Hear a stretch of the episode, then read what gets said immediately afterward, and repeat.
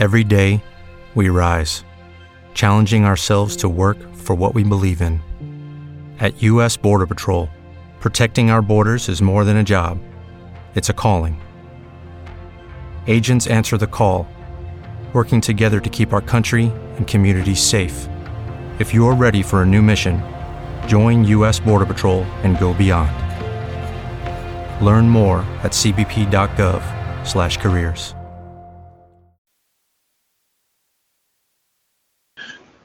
Peace and bl- peace, brother. I'm about to start now. Peace and blessings, brothers and sisters. I'm Brother Priest.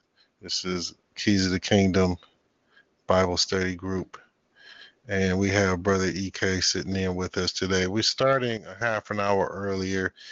We're going to be starting at six, seven p.m., excuse me. We're going to be starting at seven p.m. Eastern.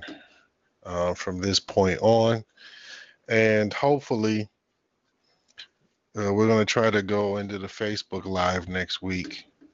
So those of you who have been listening in, if you uh, would like to join our Facebook group, it's Keys to the Kingdom, Thy Kingdom Come, in Facebook. So today we want to piggyback off of what we were talking about last week, which is, you know, we kind of like act like we have no home training.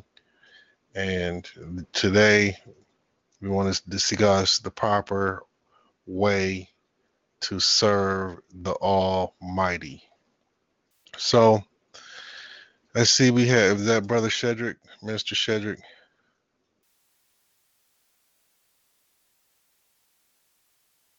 Is that you, sir? Yes, sir. This is me. Shalom, everyone. Oh. Shalom, shalom. So, um, the proper way to serve the Almighty.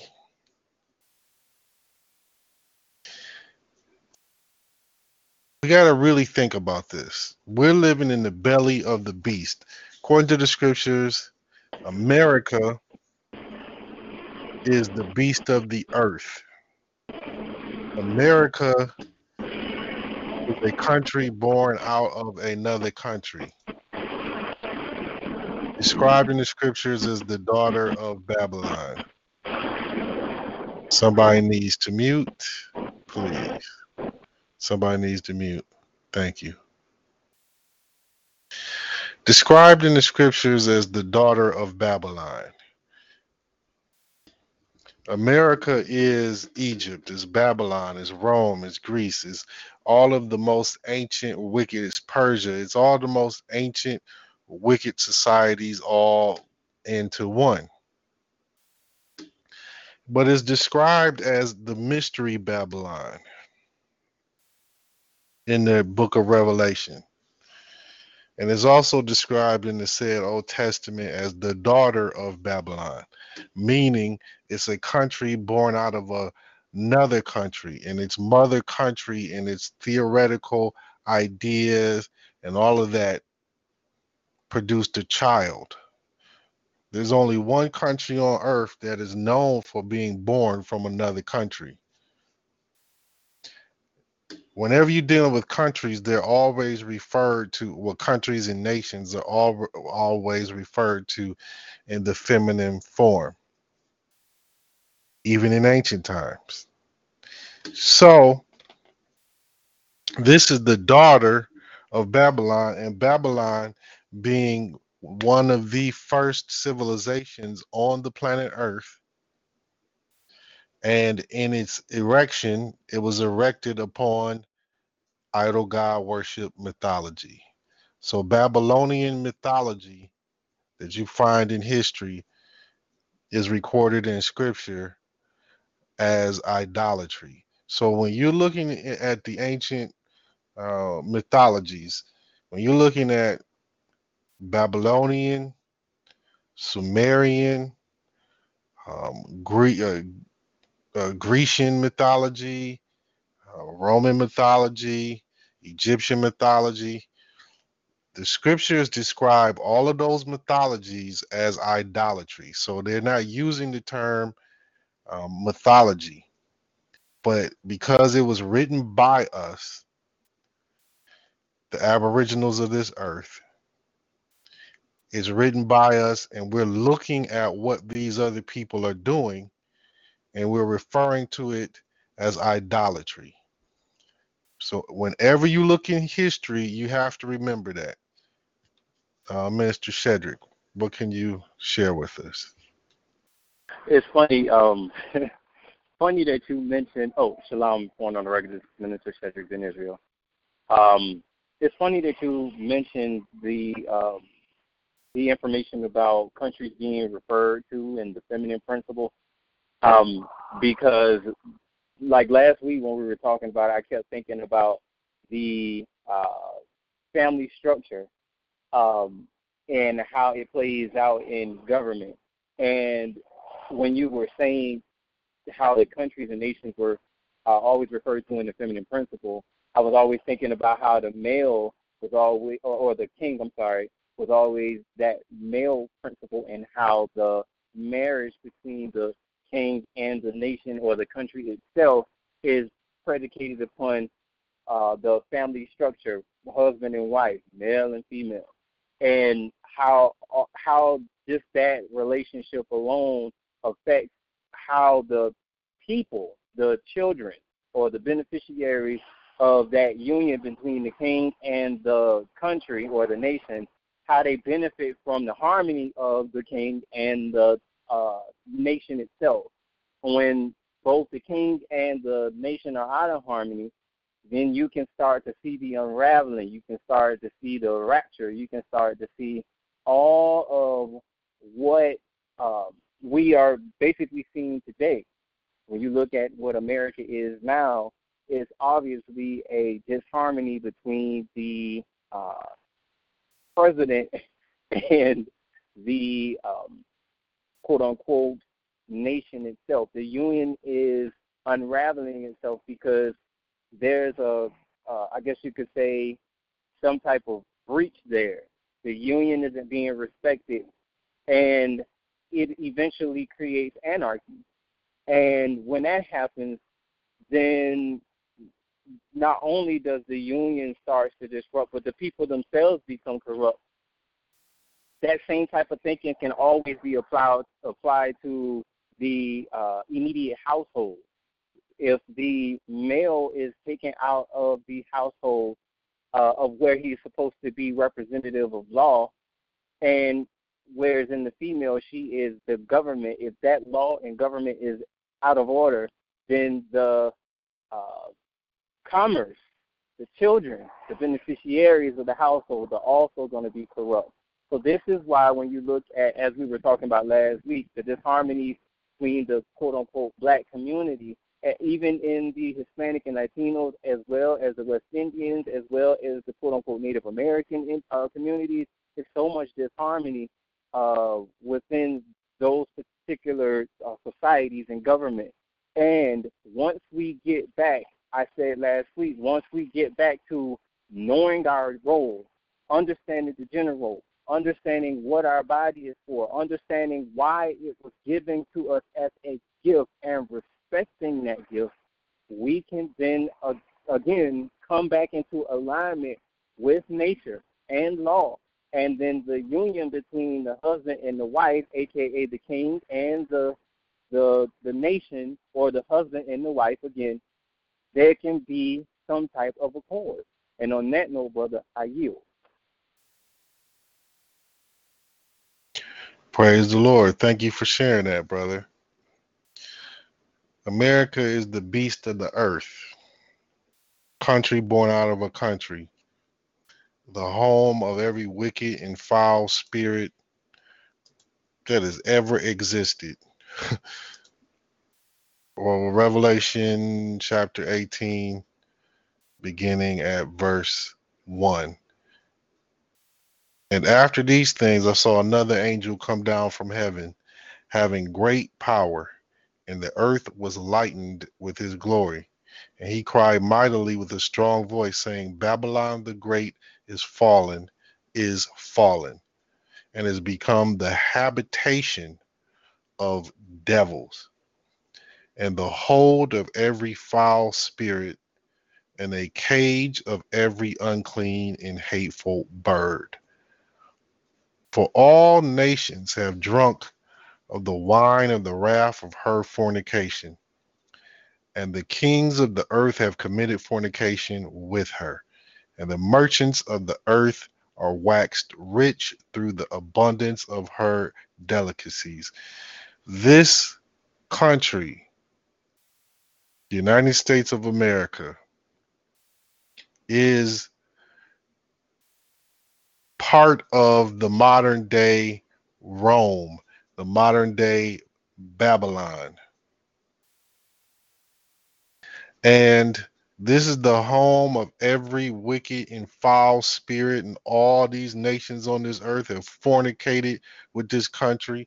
You get all of these um, politicians that leave here and go to places like Vietnam and, you know, have all types of illicit sex acts, and they come back to the United States and rule over the people and persons. Brother E K, what are your thoughts?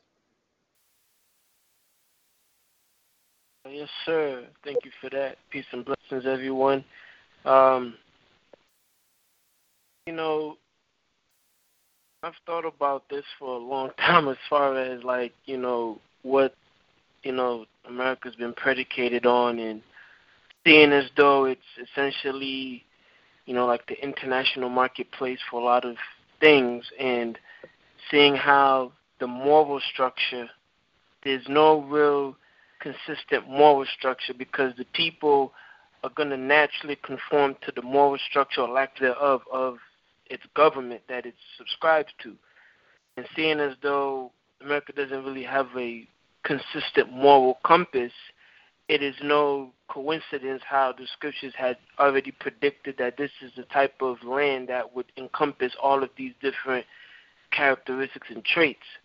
And seeing as though when you look at the parent-child relationship, particularly um, as it relates in this situation, how America, you know, um, you know, this daughter, you know, of Babylon, so to speak, and how a country is born out of another country, you look at the mother and how the mother and its child, particularly daughter or son, but in this case, since it's being the daughter that is being, um, as the reference point, child obviously takes on the characteristics of the mom, because that child spends nine months in that mother's womb. So who is to say that throughout the course of history, when we look at um, what was going on in Babylon and uh, Sodom and Gomorrah and Egypt and Persia and all these different nations around the world that were practicing heavily idolatry, and how, if you look at how nine months in the womb, right? So all of these nations was in the womb of this new, of of this mystery Babylon, of this new mother, and this child gets born out of all these traits that have been accumulated from all these different nations, and then boom, here's the child that is giving birth. Now it grows up, and then look at the society that it has generated in terms of the birth, and then also how it's grown up throughout the years, as an example. So now we see a situation where in America particularly, there's this struggle between responsibility and pleasure, because this America is sort of um, it's pleasure-based. It's, its principle is pleasure first and responsibility second, when in reality it should be the opposite. It's responsibility first, then pleasure. But what happens is it's twisted to say it, it's twisted. So there's this there's this combination of this thing of, you know, we're going to mix truth with falsehood. We're going to take the responsibility principles of the scriptures, and we know that the scriptures is, is, is essentially describing what the Hebrew faith is all about. So what happens now, this new platform of government, that is. Christianity, comes on the scene and uses the one we know of as Jesus as the culprit to describe what, quote-unquote, righteousness is, to show what moral character looks like. But meanwhile, it's deceiving the people as to what responsibility really is, and also what pleasure has done to too many people at the expense of not being responsible. And so when we look at the scriptures, and particularly in the book of Revelation, it is already predicting this sort of child, how it's going to essentially grow up, because the rod has been spared, meaning the responsibility is not the focal point. And that's why we have all of these different things. This morality is compromised, because at the expense of responsibility, pleasure is being sought after first. And that's why it says here in the, sec- in the third verse, the earth are waxed rich through the abundance of her delicacies. What are the delicacies? We all know what that may mean in different contexts. But that's sort of where, you know, when you look at it from a, you know, just an objective point of view, it does not it does not subscribe to what the scriptures is really saying in terms of what responsibility means and what truth and righteousness really does mean for a lot of people. And that's why this society is very, it, it, it conflicts too many different things, because there's so many different former nations that is waxed into one, and it's showing the people how idolatry has become, you know, the main focal point, where there's so many idol gods that are being worshipped, all these different things, and people can't make heads or tails of how to navigate that. Um, but, you know, this is something that, um, you know, the scriptures has always been harping on through, since the beginning of time, you know, don't have any other gods before me, you know, and this is sort of what we're sort of seeing in, you know, at this time in, in, uh, in our history, so to speak, and I yield. Praise the Lord. Thank you for sharing that, brother. Very well put. Um, this is a cesspool. America is a cesspool for every diabolical, low-down everything that has ever existed in history. There are some of our people that identify with Egypt. I want to just address this very quickly. Egypt was known by two other names before it was known as Egypt. One was Kemet, another name was Mitzrayim. This is this predates Um, it being known as Egypt. It became known as Egypt when Alexander the Greek took over. Egypt is a Greek word. So don't feel like when I'm pointing out the fact, or when we're pointing out the fact that there was mythology in Egypt, I know that if some of our people identify, particularly in the said conscious movement, with Egypt, Kemet, you view scripture, you you view the Bible, you view um, Christian religion, anything outside of, of Kemet, you view all of that as mythology. I get it. I just wanted to point that out. Don't feel attacked. Rome, the seat of Rome is Vatican City. Rome, Vatican City is a sovereign entity. The one that sits on the seat of Vatican City is the quote-unquote emperor of Rome. He is the modern-day emperor of Rome.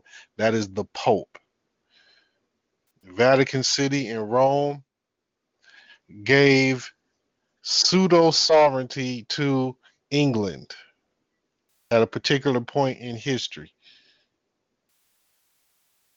So England is under the jurisdiction of the emperor of Rome. The subordinate of an emperor is a king. So if you have an emperor and an empress, the subordinate to them are king and queen. So if you have ever asked you, well, maybe you never asked yourself, but who, who is the emperor over Queen Elizabeth the Second, who is the reigning monarch over the United States? The emperor is the Pope of Rome. So The United States is the hitman for the United Kingdom.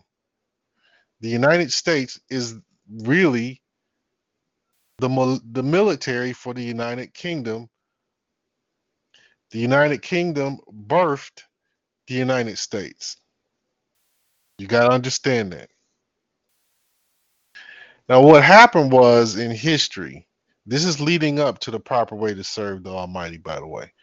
The ha- what happened was in history, the bloodline descendants of all the prophets, the bloodline descendants of the one, the brothers and sisters of the one who has become known as Jesus to the world, the true Jesus, his brothers and sisters, after he was long gone, ruled Europe.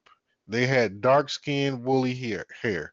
They ruled England. They ruled Scotland. They ruled all of Europe. Okay? With their rulership, when you arrive at the time of King James, understand King James, the one that most people know of, is actually James the Sixth. There were five other King James, King Jameses before him. They all had dark skin and woolly hair, known in history as Moors. Not Muslims, not Muslims, as Moors, though. When they ruled, they ruled with law. When the scriptures have been passed down for centuries, the scriptures were, were written in a high science form of language that we call law. So the language of law is the language of scriptures. And when we fell, when our ancestors fell, we switched places with these Romans. These Romans took over global rulership. But the system was already in place that pre-existed them. And so now, since we switched roles with them, now we're in the enslavement transgressor status while they're in the quote-unquote rulership power Uh, status. Um, the word Hebrew. Understand this. During these Middle Ages and even before then, leading up to more modern times, there were Hebrews who were known as Hebrew Christians. That moniker was placed on them. That was our ancestors. Roman Christians or Catholic Christians, as they're called today, they're Roman Christians, but they call themselves Catholic Christians. Roman Christians separated themselves from a doctrine point of view and every other way from the original faith of the true Jesus and the prophets of the scriptures. So when they placed this moniker of Hebrew Christian on these people who were known as Hebrews, now our people today are all confused. They don't know the difference, really, the historical difference between Roman Christians and Hebrew Christians. We weren't originally called Hebrew Christians. They placed that on us. We were just called Hebrews. This is why so many of our people are so attracted to the Christian religion, because we sense that something in it is true and right, but we're not quite sure. Brother Shedrick, it's on you. Come on, brother. I was just sitting here while you were talking, and I just remember um, thinking that it's, it almost kind of operates the same way with the word uh, Jew. Um, and I also kept thinking about how some time ago I was reading a law dictionary, and I just remember um, how there's a maxim uh, stating how laws do not govern names, but they govern things attached to the name, because that is how they would be able to um, that is how they will be able to govern those things that have the name. So looking, you know, looking at what we're actually dealing with here in terms of the switch, you know, it has become all too evident that over the years, uh, the so-called African Americans, Latinos, and West Indians and uh, Native Americans, but particularly the, the uh, African Americans, we have undergone so many different um, names, and the laws seem to somehow change slightly when it comes to how we uh, de- how we're dealt with. The prescriptions uh, is somehow changed on how the government deals with us, and it is uh, starting to become also evident that the um, the little intricacies within the law are starting to be found out by the uh, by our people, and it has, you know, you can see that the the need for change has kind of been something that we've been yearning for for a long time, but we haven't necessarily understood how to execute that change. And when we were talking about the what it means to be a Hebrew, or what the Hebrew is, and we understand now that Hebrew is just a platform of government that you can see being executed uh, throughout the scriptures. But every so often, the the institution or the system undergoes a different type of name.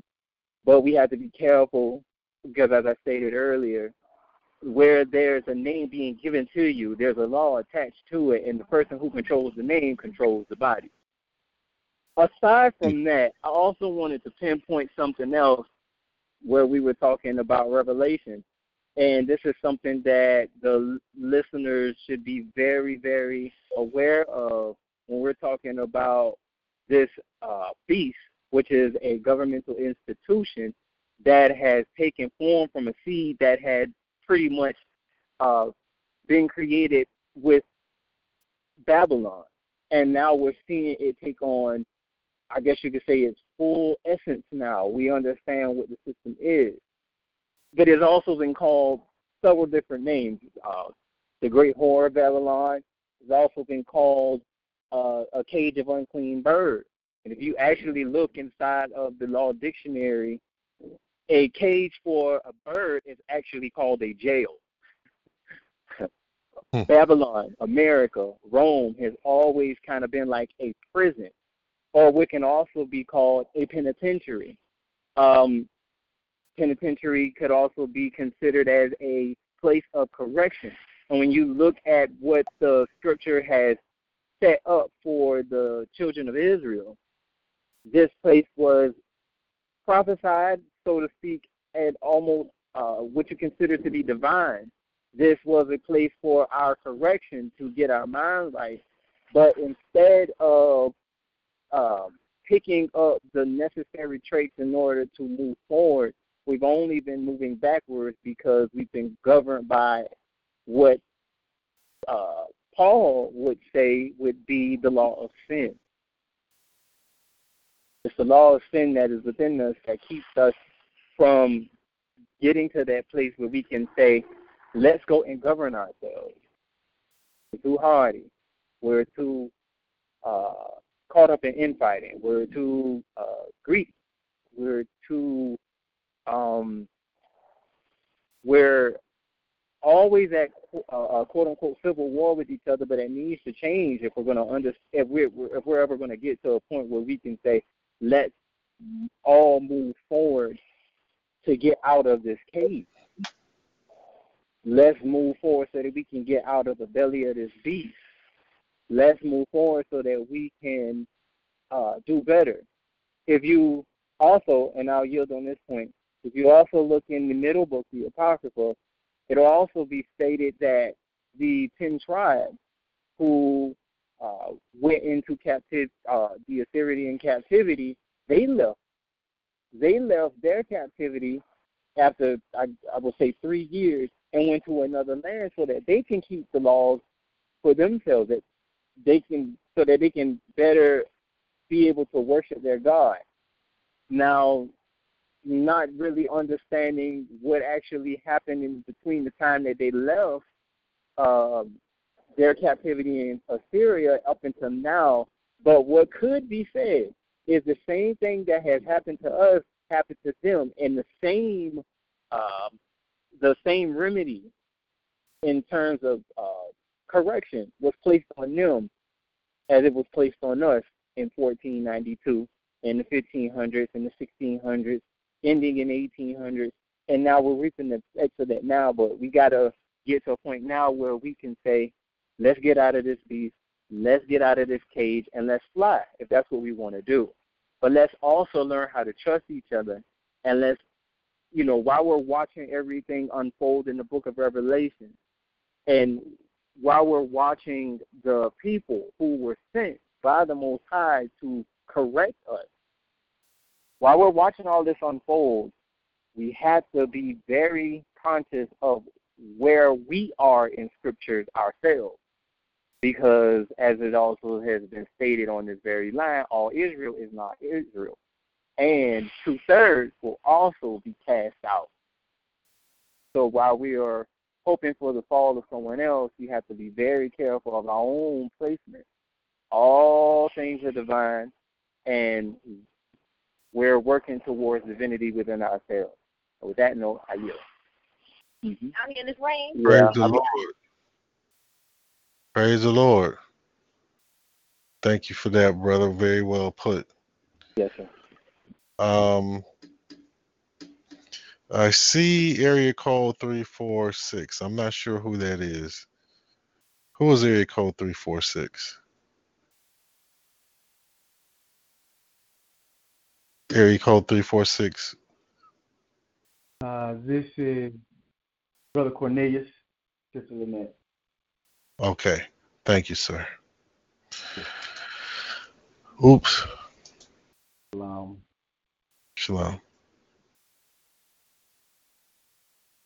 So, brother mentioned this this great whore of Babylon. We're talking about the proper way to serve the Almighty. Brother um, E K was talking about these delicacies, and we've been gluttonous on the delicacies that the beast of the earth has provided. Babylon the Great, the great city, is Vatican City. The mystery Babylon is the beast of the earth, North America in particular.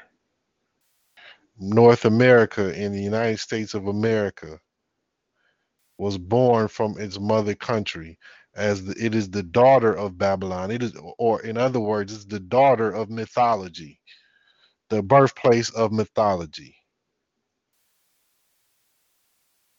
And this country was born out of mythology. And this great whore of Babylon, Revelation seventeen and one. And there came one of the seven angels which had the seven vials, and talked with me, saying unto me, come hither. This is John the Revelator. Come hither. I will show unto thee the judgment of the great whore that sitteth upon many waters. Now, you got to ask yourself, what does this really mean? Because it's clear as day once you understand it. But you have to have key historical tools to properly gather it. In North America, there is a woman who sits on the water. that woman that sits on the water is called Liberty. Lovely Lady Liberty. And according to some, that lovely Lady Liberty, and I know this is not commonly known, but this is this is a legitimate historical sources. Lovely Lady Liberty. I'm not talking about the, the quote unquote black version that they allegedly stole her from. This love, lovely Lady Liberty was modeled after an ancient whore who was brought into a church or something of that matter, um, and thrown upon the, the the altar or what have you, because she was a whore. Now, I'm aware of the Negro version. I, I get it, but I'm just talking about this here so you can see this. So this Liberty term is always granted to loose women in the United States of America. They're at liberty to be as whorish as they want to be, or as much of a harlot. A harlot and a whore are different. Whores charge money, harlots don't. Harlots are sluts, tramps. But this whore that sits on the many waters is sitting in New York on the water. So we have gotten away. We act like we have no home training, our people.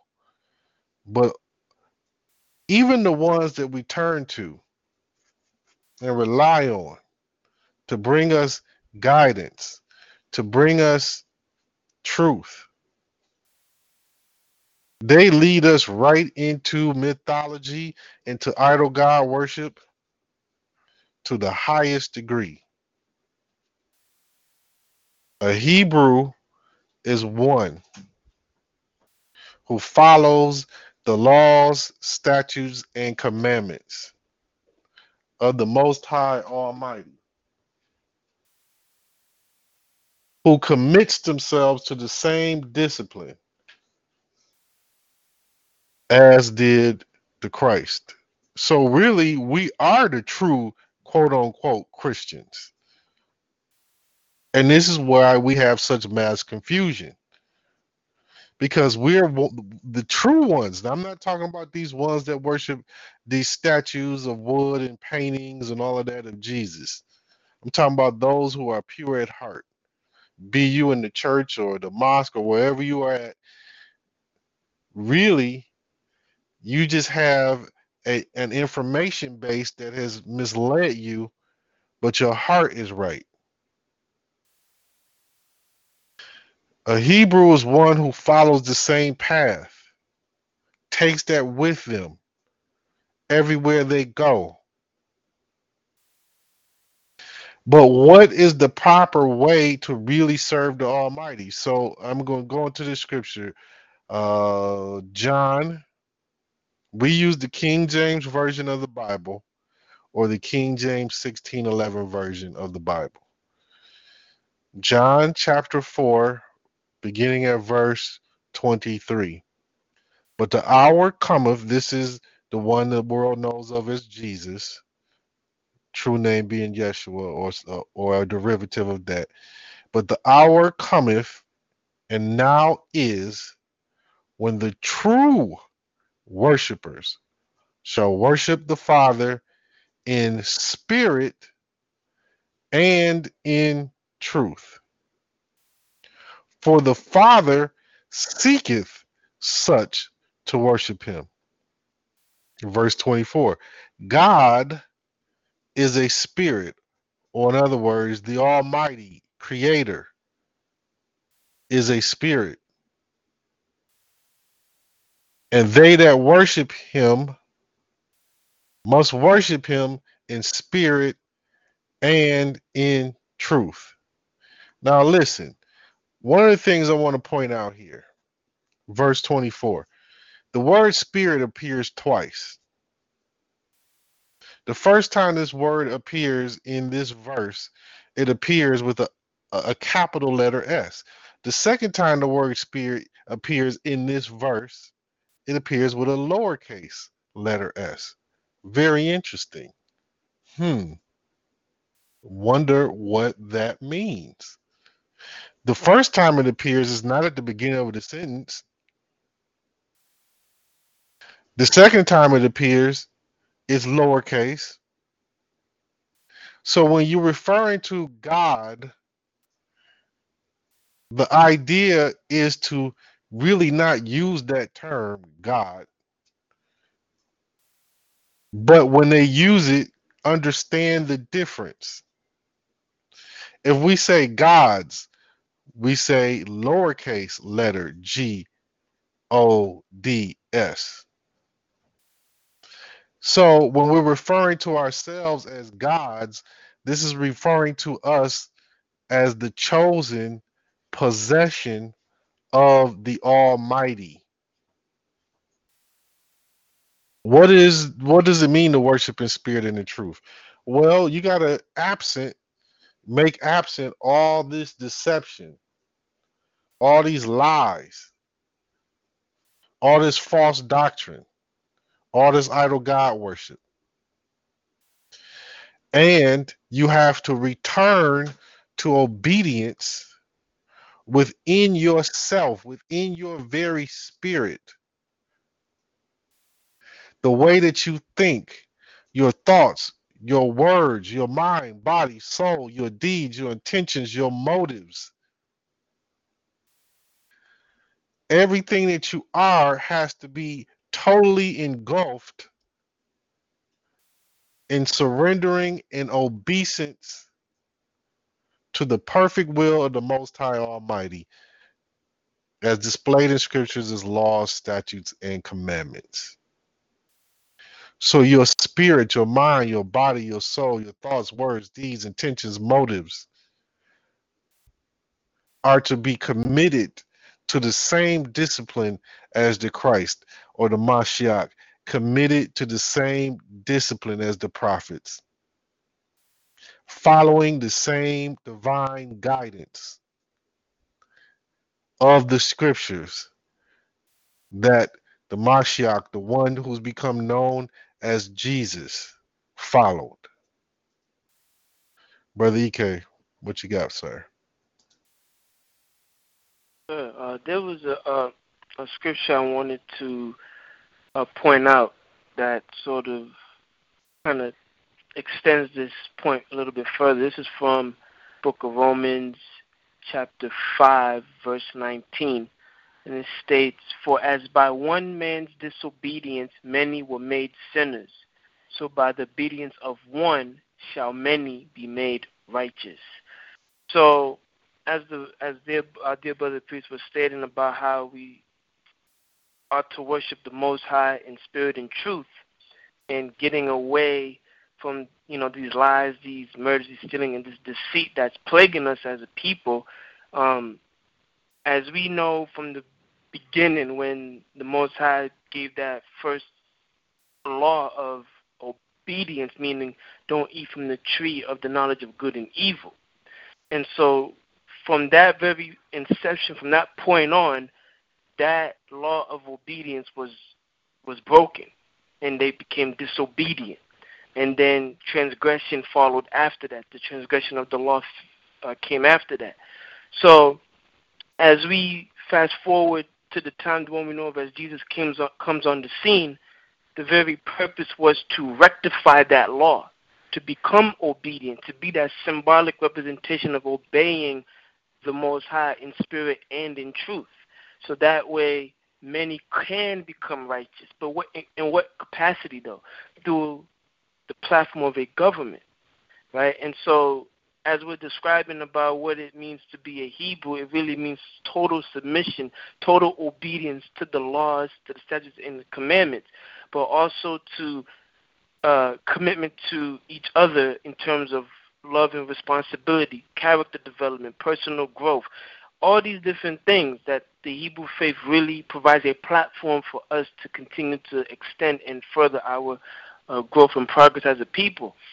So as we see, you know, where we are in America today, that seems like it's an, an, an impossible feat, but it's not really impossible. It's just the fact that it requires more discipline, and it just requires more commitment, dedication to knowing that, like our dear Brother Shedrick had mentioned earlier, how bad do we want to flee from the cage and not have our wings clipped anymore, right? So we can soar, right? And so we can be those heavenly doves again that sim- that represents that symbolic um, representation of peace around the world, that basically what the Hebrew faith was really was trying to get us to even uh, embark on anyway.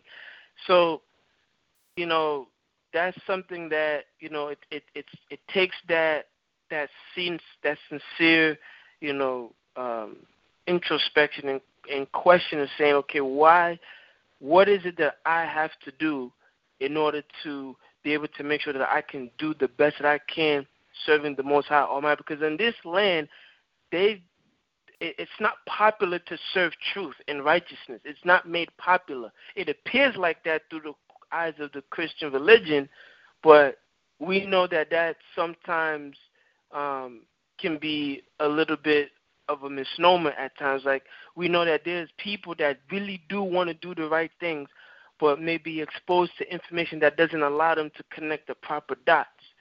And that's where those of us who are listening, those of us, you know, you know, in the future, you know, hear this message that we're saying, that, you know, in order to really do that, we really just got to look within ourselves and really start cleaning those areas up and begin to say, like, you know, to be a true Hebrew, it really just means total submission to natural law and nature and just knowing your role and knowing what your divine purpose is.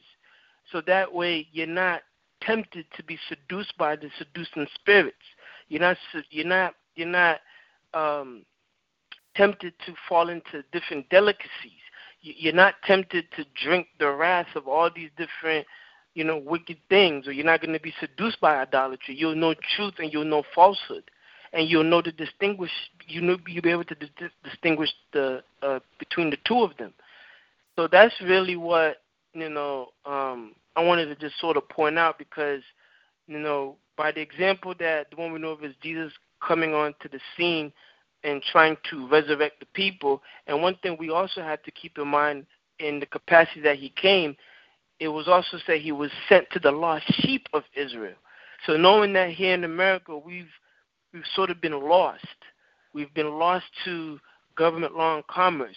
We've been lost to understanding what it really means to serve the Most High through truth and in spirit. We've been lost to understanding what love means to each other. We've lost what it means to be responsible to each other.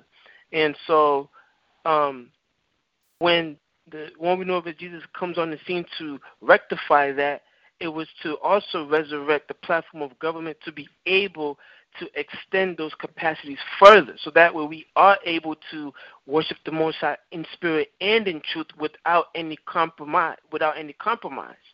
And seeing as though here on the in America, the platform of government that it's that it rests upon is Christianity, and we know that the emperor is the pope uh, in Vatican City. So the doctrine, the moral character, the moral standard has been twisted. So we think that they're saying truth, but in reality, it's it's sort of twisted to make us confused. So, but that's what the one we know of as Jesus was trying to get us to do back, you know, back in the you know, uh, two thousand years ago, but the principle nevertheless remains the same, that that's sort of what the Hebrew faith was supposed to be about, was the total submission, the total obedience to the law, to understand truth, to understand righteousness, to understand love, responsibility, commitment, dedication, these things that allows us to walk our daily path and not be compromised by temptation or idolatry. And I yield. Praise the Lord. Praise the Lord. Very well put, brother. The proper way to worship the Almighty, the proper way to serve the Almighty is through your character and your conduct, being in alignment with the law, statutes, and commandments. Your spirit how you treat people, how you conduct yourself every day. Sisters, you can't be whorish, loose women, trollops and tramps and harlots. Brothers, you can't be drug dealers and pimps and have all this foul language and expect that that's really serving the Almighty. You're not serving the Almighty because you can use these curse words. And every time you use this foul language, you're putting curses onto people, and you're putting curses out into the universe. You, you're wishing nothing but hate and anger towards these people. That's why you use those terms, because your heart has not been cleansed. And then you have those who want to justify the use of foul language. It's just words. It's just words, huh? It shows our lack of comprehending exactly what's going on in this real life. Words do hurt people mentally, spiritually, emotionally, so on and so, so forth. The words are the sticks and stones that will break your spiritual and physical bones, because you can misuse words and cause physical altercations. That is real. So the words do have impl- implications and meaning and things behind them. But the proper way to serve the Almighty is through character and conduct and submission to the Most High's perfect will, which are the six hundred thirteen laws, statutes, and commandments of the scriptures. Be a good individual living soul. Treat people with respect and truth, particularly your brothers and sisters. Now let's talk about how you spot the anti-Christs among us who are actually idolaters. First thing they do is they take the name in vain. So whatever their pronunciation of the ancient Hebrew language is, it's they're using it as though it's superior to others. So if I say Yahweh, my pronunciation is superior to yours. You don't understand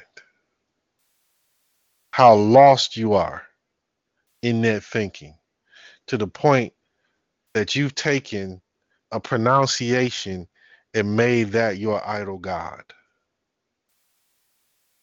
Let's talk about the hate and the anger. Listen, we have those who take scriptures and twist them to such a degree that they justify their hatred and their anger.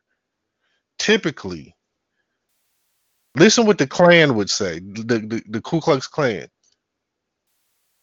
I love what God loves. I hate what God hates. That's the Klan. Listen to those who are not Klan members who say the same thing because they read it out of scriptures. I love what God loves. I hate what God hates. As though you're the Almighty, as though you're the Creator, that you're going to compare your love and your hatred to the Almighty as though you're the Almighty's equal? That is blasphemy. So you justify your hatred and your anger in this, listen to me good, in the same way that the drug dealers, the pimps, the prostitutes justify their behavior. They could be a pulpit pimp, call themselves a preacher, or what have you. A pimp is still a pimp. They could be a pulpit whore. They could be whatever walk of life they're in, calling themselves politicians. They're whoremongers, going over to Vietnam and other countries to sleep with little boys and, and with little girls, paying them U S dollars. The hatred and the anger are all signs. How they express themselves, these are signs of idol god worshipers who have taken what they're calling their religion, what they're calling their walk of life, and they have made it superior to everybody else's, so they have a justification for their anger and hatred towards you for not following exactly to the letter what they are preaching. Sounds exactly like what the true Jesus was speaking against to those Pharisees of old. Those same Pharisees and Sadducees are here today. I want to read for you conduct and character and how Paul was expressing it. Romans chapter twelve, beginning at verse one. I beseech you, therefore, brethren, by the mercies of God, that ye present your bodies a living sacrifice. Hold that. A sacrifice is something that's basically put to death or given up to a, some form of destruct, destruction according to the said Old Testament. So you just destroy that old body, that old fornicating, adulterous, physical body that you have been living in. And what are you to do with this? Sisters who are prostitutes, brothers who are pimps, sisters who are harlots, brothers who are whoremongers. What are you to do with your new your body once you renew it with the new commitment to the law, statutes, and commandments? This is what it says. Present your bodies as a living sacrifice, holy, acceptable unto God, which is your reasonable service. So your reasonable service is how you submit to the Almighty. The correct way to submit your body to the Almighty is to cut out that fornication, to cut out that adultery, to cut out lesbianism and homosexuality. That's not an attack on those people. That's the scriptures talking. So if you don't like the scriptures, it shows exactly who you are.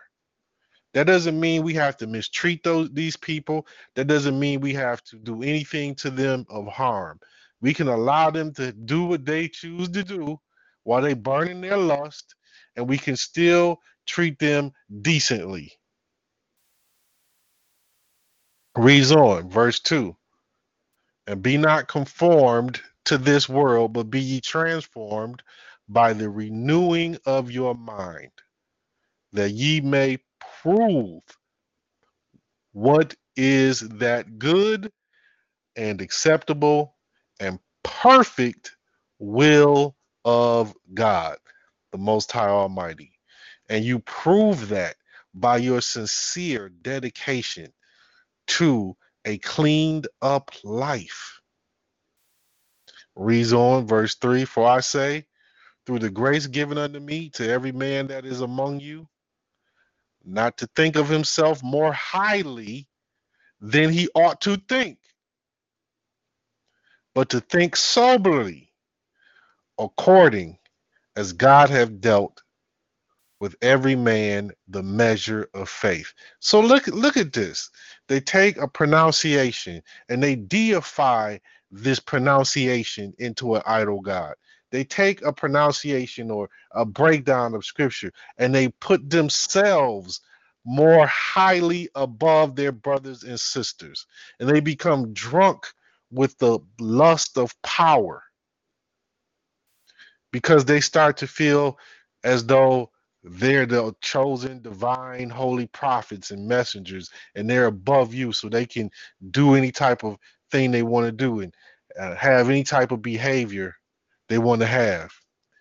And they just furthermore justify their hatred, their anger, their their high thinking, their haughtiness, their egotism.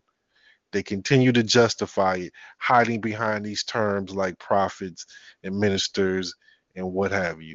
Reads on, for as we have many members in one body, all members have not the same office. So we, being many, are one body in Christ, and every one members one of another. So I am my brother's keeper. This is the proper way to surrender to the Almighty.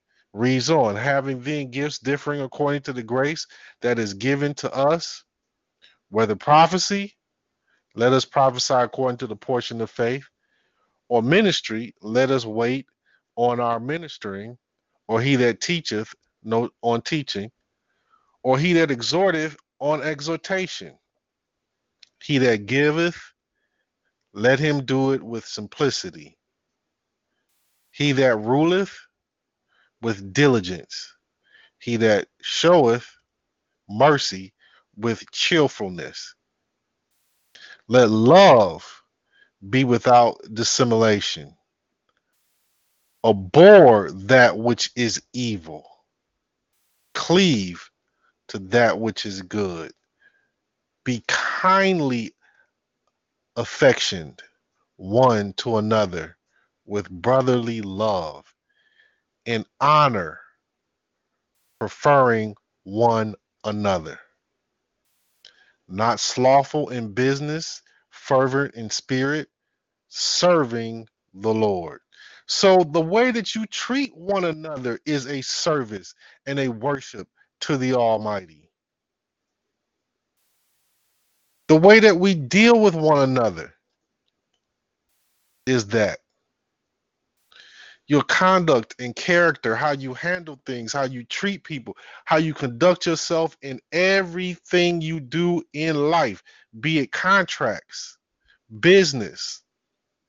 The scriptures teach you everything you need to know, from finding the proper mate, how to deal in your relationships, divine gender role assignments, to dealing with commerce, dealing with debt, how to discharge debts. The scriptures teach you all of these things, but you have been misled by these idolaters, false prophets, with these mean spirits. They're mean and hateful and racist, and, and they're bigots, just as was the Pharisees of old. To the point where they just they make themselves equal, feeling like they can have the equal knowledge or wisdom of the Almighty. They can love the same capacity as does the Almighty, but they cannot. That they can hate in the same capacity as the, does the Almighty, but they cannot.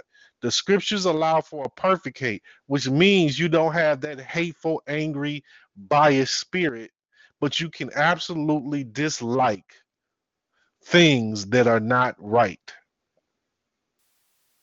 You are not the Almighty.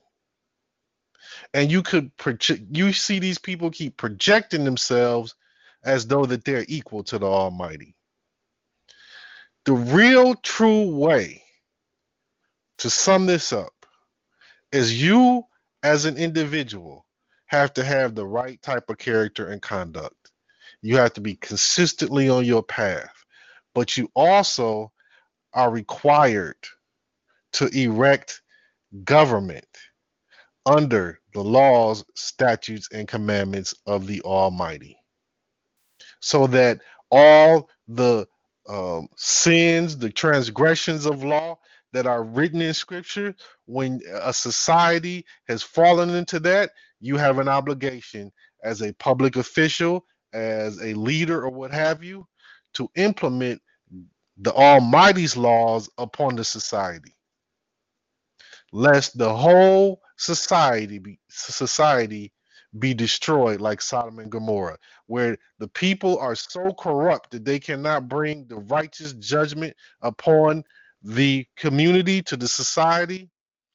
The whole society must be destroyed. But if there's one righteous, a society, a nation, a people can be saved from that or delivered from that by returning to the government, laws, statutes, commandments, commerce of the Almighty in the scriptures. That is your answer. You can do that on a micro level through your local study group, through your local tabernacle. You can do that in your temple or wherever you have. And you can enforce that for and on the record in law in any government, foreign government, any government on this planet Earth. You can enforce the law, statutes, and commandments of the Almighty, particularly here in America where they have freedom of religion, and they will respect it and they will honor it. And if they do not, they know that the Almighty's judgment will come down upon them sooner than later, because it's coming on them, but they don't want it to come sooner. Brother Shedrick, can you close us out, please? Shalom, brother. Um, I just want to say that I thought that was a very um, beautiful explanation of how to execute um, the, let me say it this way. It was a beautiful explanation of how we are supposed to execute these principles. Um, we have to understand that while we are in the, uh, I guess you could say, notion or a pure heart and a spiritual exodus, Uh, be aware of what you have to do in terms of your home and your first home, meaning your first body, your your body, which is your first home, and then let that be projected into how you deal with your household. And then once we can better, uh, uh, I guess you could say, organize that, we can eventually organize as a community. And then we can start to, uh, we can start to compromise. We can start to trade. We can start to contract. We, we can start to commerce with each other, commune with each other. And then we can see all of those blessings that were in the book of Deuteronomy chapter twenty-eight, we can start to see all those things slowly but surely manifest uh, within our life. Um, I, I say that because I also remember reading in the scriptures how the Most High was going to give the land of Canaan to the Israelites, but he, he said it under this one condition, that he was not going to give it to them all at one time, lest they become basically corrupt. And I and I understand that, because when you look at what our situation is, you know, how can you put something corruptible inside of a clean place? Which is why it took so long for the Israelites to get to that place called Canaan, or what they would uh, what they would designate as the land of milk and honey. It took long because it took that long just to purge the the quote-unquote spirits, or the people that was going to be a hindrance to what these people aspired to do, and that was self-government. We can move towards self-government if we work on the things that we need to work on in terms of understanding our roles, understanding what we can do in terms of contributing to a, a government, or quote-unquote Black Wall Street, or quote-unquote Liberia, or quote-unquote Uh, realm or kingdom. These things are achievable, but we have to be we have to be sure of what it is that, you know, we aspire to do. Otherwise, it'll come to naught. You know, it, it'll be all for nothing. And on that note, brother, I humbly yield to you. Praise the Lord. Very well put, brother. Brothers and sisters, don't be seduced by people that can quote scriptures, flips pages in the scriptures, and don't be seduced by so-called knowledge. It's okay to have knowledge, but when you have a lust that you're chasing after something other than first correcting your behavior, correct your behavior first, correct your thought process. Stop lusting after answers in money. You keep you, you don't replace the Almighty with money. Oh, if I just had this much more money, I could do this. If I Then you don't made it so bad. Oh, if I get this amount of money, then I'm gonna bless everybody else. So now you, you think money makes you the God. Correct your behavior. What we hear must be known as as true disciples, not judging others in that sense, discerning the, the right spirits, not those that inflict hate and anger on others as though they're the God, they're the creator, they're the almighty.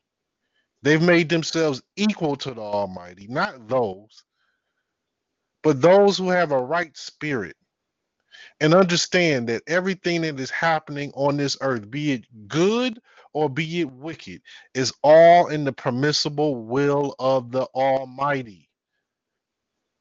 We're not going to like the things that are going on this earth, and we should stand on the side of righteousness and stand against the wicked.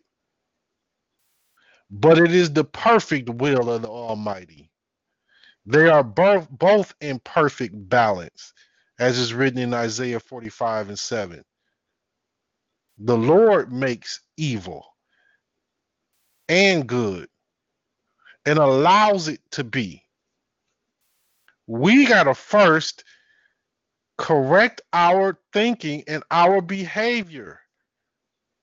Stop this sexism, this superiorityism, this racism and bigotry. Stop mistreating women and thinking you can physically abuse them or talk down on them and insult them. Stop feeling like they're so subordinate to you just because you have a divine gender role assignment as the head. That does not give you the right to mistreat a woman or mistreat anybody else on this planet. That is the sign of an idolater. That goes for sisters too, for you disrespecting us as men. We, you see this, the situation we're in, trying to rise up and come back and do right by you, but you want to continue to try to pull us down and belittle us with your mouth. And you don't understand how that makes us feel as men when we're trying to love you and you're trying to take every opportunity to tear us down and usurp our position. I'm not saying that everything we do is right. You know, you got to get that out of your mind, brother. Just because you're a man, everything you do is right. No, no. But if you can't reason enough to understand when you're mistreating somebody, it shows the ill effect of how lost you are. I don't know if you can get what I'm saying. I'm trying to say it the best way I can, but please, we'll be back again next week. We started a little earlier today. We started at six, seven p.m.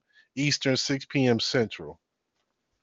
We'll be back again next week, seven p.m. Eastern, six p.m. Central. Please, by all means, visit our um, our Facebook group.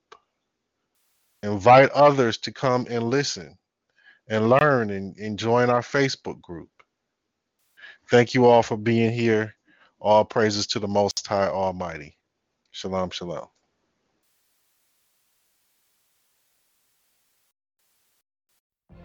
What if you could have a career where the opportunities are as vast as our nation, where it's not about mission statements, but a shared mission? At U S Customs and Border Protection, we go beyond to protect more than borders. From ship to shore, air to ground, cities to local communities, C B P agents and officers are keeping people safe. Join U S Customs and Border Protection and go beyond for something far greater than yourself. Learn more at c b p dot gov slash careers.